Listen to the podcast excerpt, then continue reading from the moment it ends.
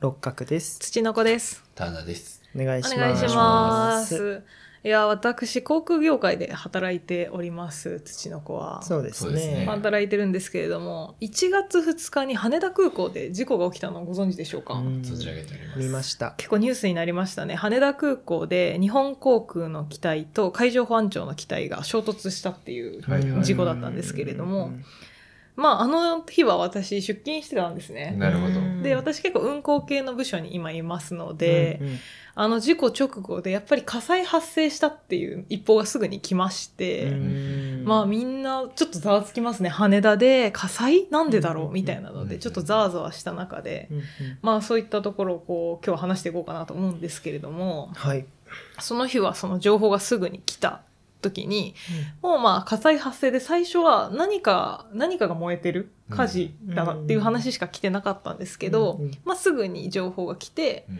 あの日本航空の JAL の機材とな何どっかの機体がぶつかったんじゃないかっていう話がすぐに来まして、うん、もうすぐその12分後に羽田の滑走路が全て閉鎖になりますっていうニュースが来ましうたん4つ滑走路があるんですけど、はいまあ、そのうちの1個で事故が起きたんですけどうんうん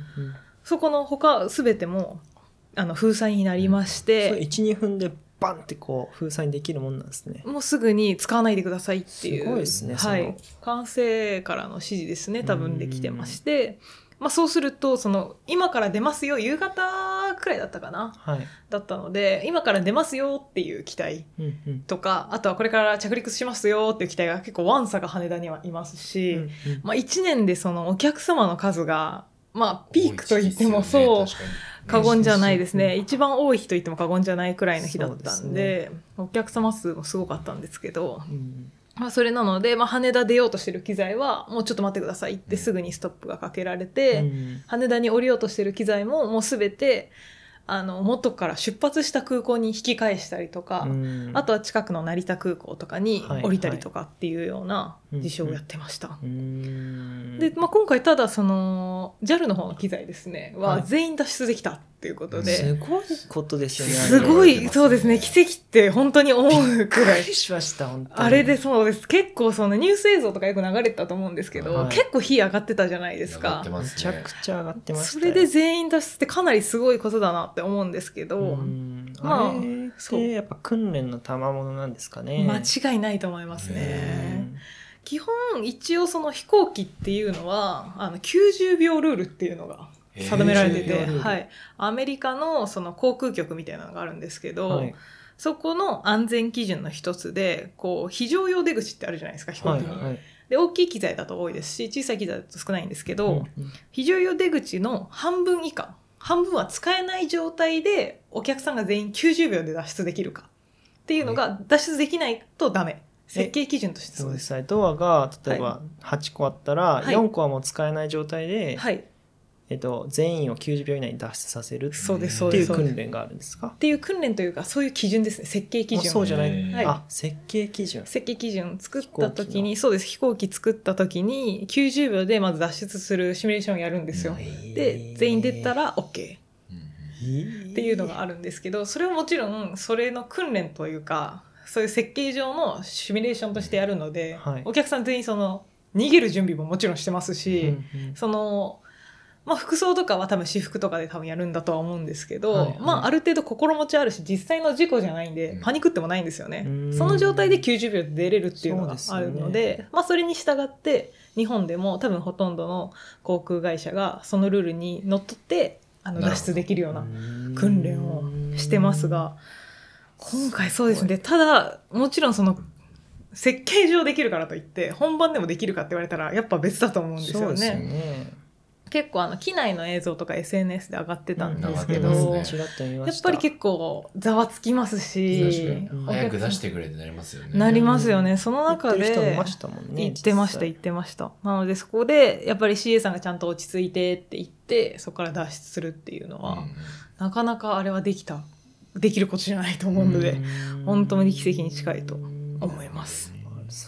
そうですですよね。そうですよねあれ訓練に実際土岡さんが参加したりとかそういうことはないんですか。えっと入社時に一応その訓練はやりますねあ、やったんですね。一回やりじゃまあしたがあうのん C さんのような多分本格的なやつではなくうてんその場に居合わせた時うんに社員としてどうするかっていうような訓練なのでじゃあ大体のその手順というか、うんまあそれはまあ一回習ったっていう感じなんですか。そうですね一回は習って実際にこうやってみることはあるんですけうん。どそれは割と簡単っていうかまあそのルール通りやればまあスムーズにできるもんなんですか。そうですねあの一般社員がやるのは操作は具体的にはしないのでああーの主にお客さんへの声かけとブロックですねドアブをあの CA さんが開けるじゃないですかはい非常用の時に、その時にやっぱりお客さんが詰め寄せちゃうこう押しかけちゃうんですね、ドア開けてくれ開けてくれ、絶対そうですねそれを全員でスクラム組んでこう防止するよく映像とかでも載ってると思うんですけどちゃんとじゃあ協調性を持って降りなきゃいけないみたいなことですかそうですスライドはそんなに全員一気に降りれるようなものじゃないのでちゃん早くと降りたいですよね早く降りたいと思います、だだけどスイライドも例えば1人とか大型機とかだったら多分2人同時に滑れたりもするのかなと思うんですけど、はいはい、そこでやっぱりぶつかっちゃったりとかすると、うん怪我にもつながりますし、うんまあ、実際にあのスライドはその正直怪我はしてもいいから命助かるものなので、確かに実際に怪我は多いみたいですね。なるほどねで CA さんはやっぱり定期的に訓練を受けてて、その訓練をやるんですけど、はいあのスライドって高さ大体34メートル大型だとあるんですよ。まあ結構高いですねかなり高くて、で座って滑るというよりか出る時はほぼジャンプしてポンって出てそのまま滑り台で滑っていく感じなんで、かなり怖いみたいで訓練で泣いてしまう CA さんとかも多いっていうふうに聞きますえね CA。さんがそうですえじゃあもう子供とか大変ですね大変です、まあ、座ってでも滑ってもらうんですけど、うんまあ、ジャンプした方が早いんですねなんうでん CA さんはもう実際に本人たちが下で救助する時とかはそんなこと言ってられないんでジャンプでそのまま飛び出すらしいんですけど。そういう訓練がすごいやっぱり厳しいみたいでして、はい、入社のこう一番厳しいもんというふうに言われてますね。質問してもいいですかどうぞどうぞ。で今回がはい2点あって、はまいず今回がすごいって言われてるのは、はい。その秒数が要は90秒ルールがはい守られたからすごいみたいな感じなんですか、っていうのが1点目と、はい。で2点目がそのすごかったのですれですとすればそれを達成できた要因みたいなのっていうのは多分日本よよく言われてるのが日本人の協調性があったからなのか、はいはいはいはい。用意周到に訓練をちゃんとしてたからなのか、はい。なんかその2点を聞きて聞きたいです。実際に一つ目の秒数で言うと多分正確な時間はカウントはしてなかったとは思うんですけど、ただ相手からはほぼ全員があのすぐに脱出できたっていうふうに聞いてるのすごいでですねやっぱり速度は速かったんだと思いますかなり。あーまあ、そこがあー優れてる。まず優れてる点としては、うんお客さんのあの落ち着きももちろんそうだったと思いますし、CA さんの誘導もすごく適切なものだったんじゃないかなというふうにはいはい思います。で2つ目があどうやなんでこの秒数ができたかっていう話だと思うんですけそうどこれに関してはまあ難しいところでもあるかなと思うんですけど、まあ、お客さんがあの押しかけたりとかパニックになって何かこう行動してたりとかは多分なかったんじゃないのかなっていうふうに思います結構ちゃんと指示に従って降りてくださったうん方が多かったそんじれゃこないかそあの内部の映像もはいはいあんまりなんかこうさ、さわまあ言葉では言ってる人いましたけどなんかこう、みんなが押し寄せてバーってなってるみたいなのはなさそうでしたもなんさそうでしたね皆さん席には座ってたと思うのでうんあれもすごいですよね、はい全員がそう、まあ、全員かわかんないですけどですけど大半がそうなってできたのはかなりすごいことだったとうん思いますね。確かにあれははい僕もいいですか一個はい、あの CA さんとか機長はやっぱ最後まで残んなきゃいけないんですか特に機長は確かに最後まで残んなきゃいけないんじゃなかったかなと思い指ま差す。し確認したみたいな最後。あ、そうですね指。差し確認はい、うん全部見結て誰もいないか。確認しなきゃいけないっていうのはありますそね。れもう燃えててもですか基本的にはお客さんを置いてはいけないので、う機長と、まあ、あと CA さんの一班リーダーみたいな人ですね班の人とかは多分残ってたりとかされたかもしれないですねなんか機長さんがこれはちょっとちらっと見たんで真偽わからないんですけど、はいあのちょっと取り残されたお客さんがいてんはい機長さんが見つけてその方も救えたっていう話を聞いたくらいだったので、それそうはです本当かどうかはちょっと具体的には分かんないんですけど、ははいいはいはいそれもすごい話だなすごい話ですねね本当に。結構すぐに燃えてたと思いますし、まあ、飛行機燃料積んでるんで、うんうんうんもちろん燃えるんですよ、うんで一回燃えたらなかなか消化もしづらいとは思うので完全に燃え切りましたよねその燃え切りましたね全体が全体燃え切りましたね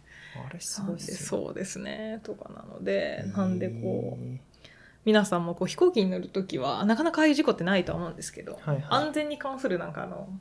リーフレットみたいなのが席に置かれてるじゃないですか、はい置かれてるあれ見ますちゃんと見見ますてないっすわ見てくださいちゃんとあれはああいうのいはや一応本確当に見た方がいい認ですすねべきですねただ動画で流れますよねあそうですね結構動画とそかも流のれますこう吹しいてみたいなそうなんですまああとはあの離陸時と着陸時がやっぱり一番事故が起きやすいって言われるんですね、うんまあそんなに起きないんですけど飛行機とは。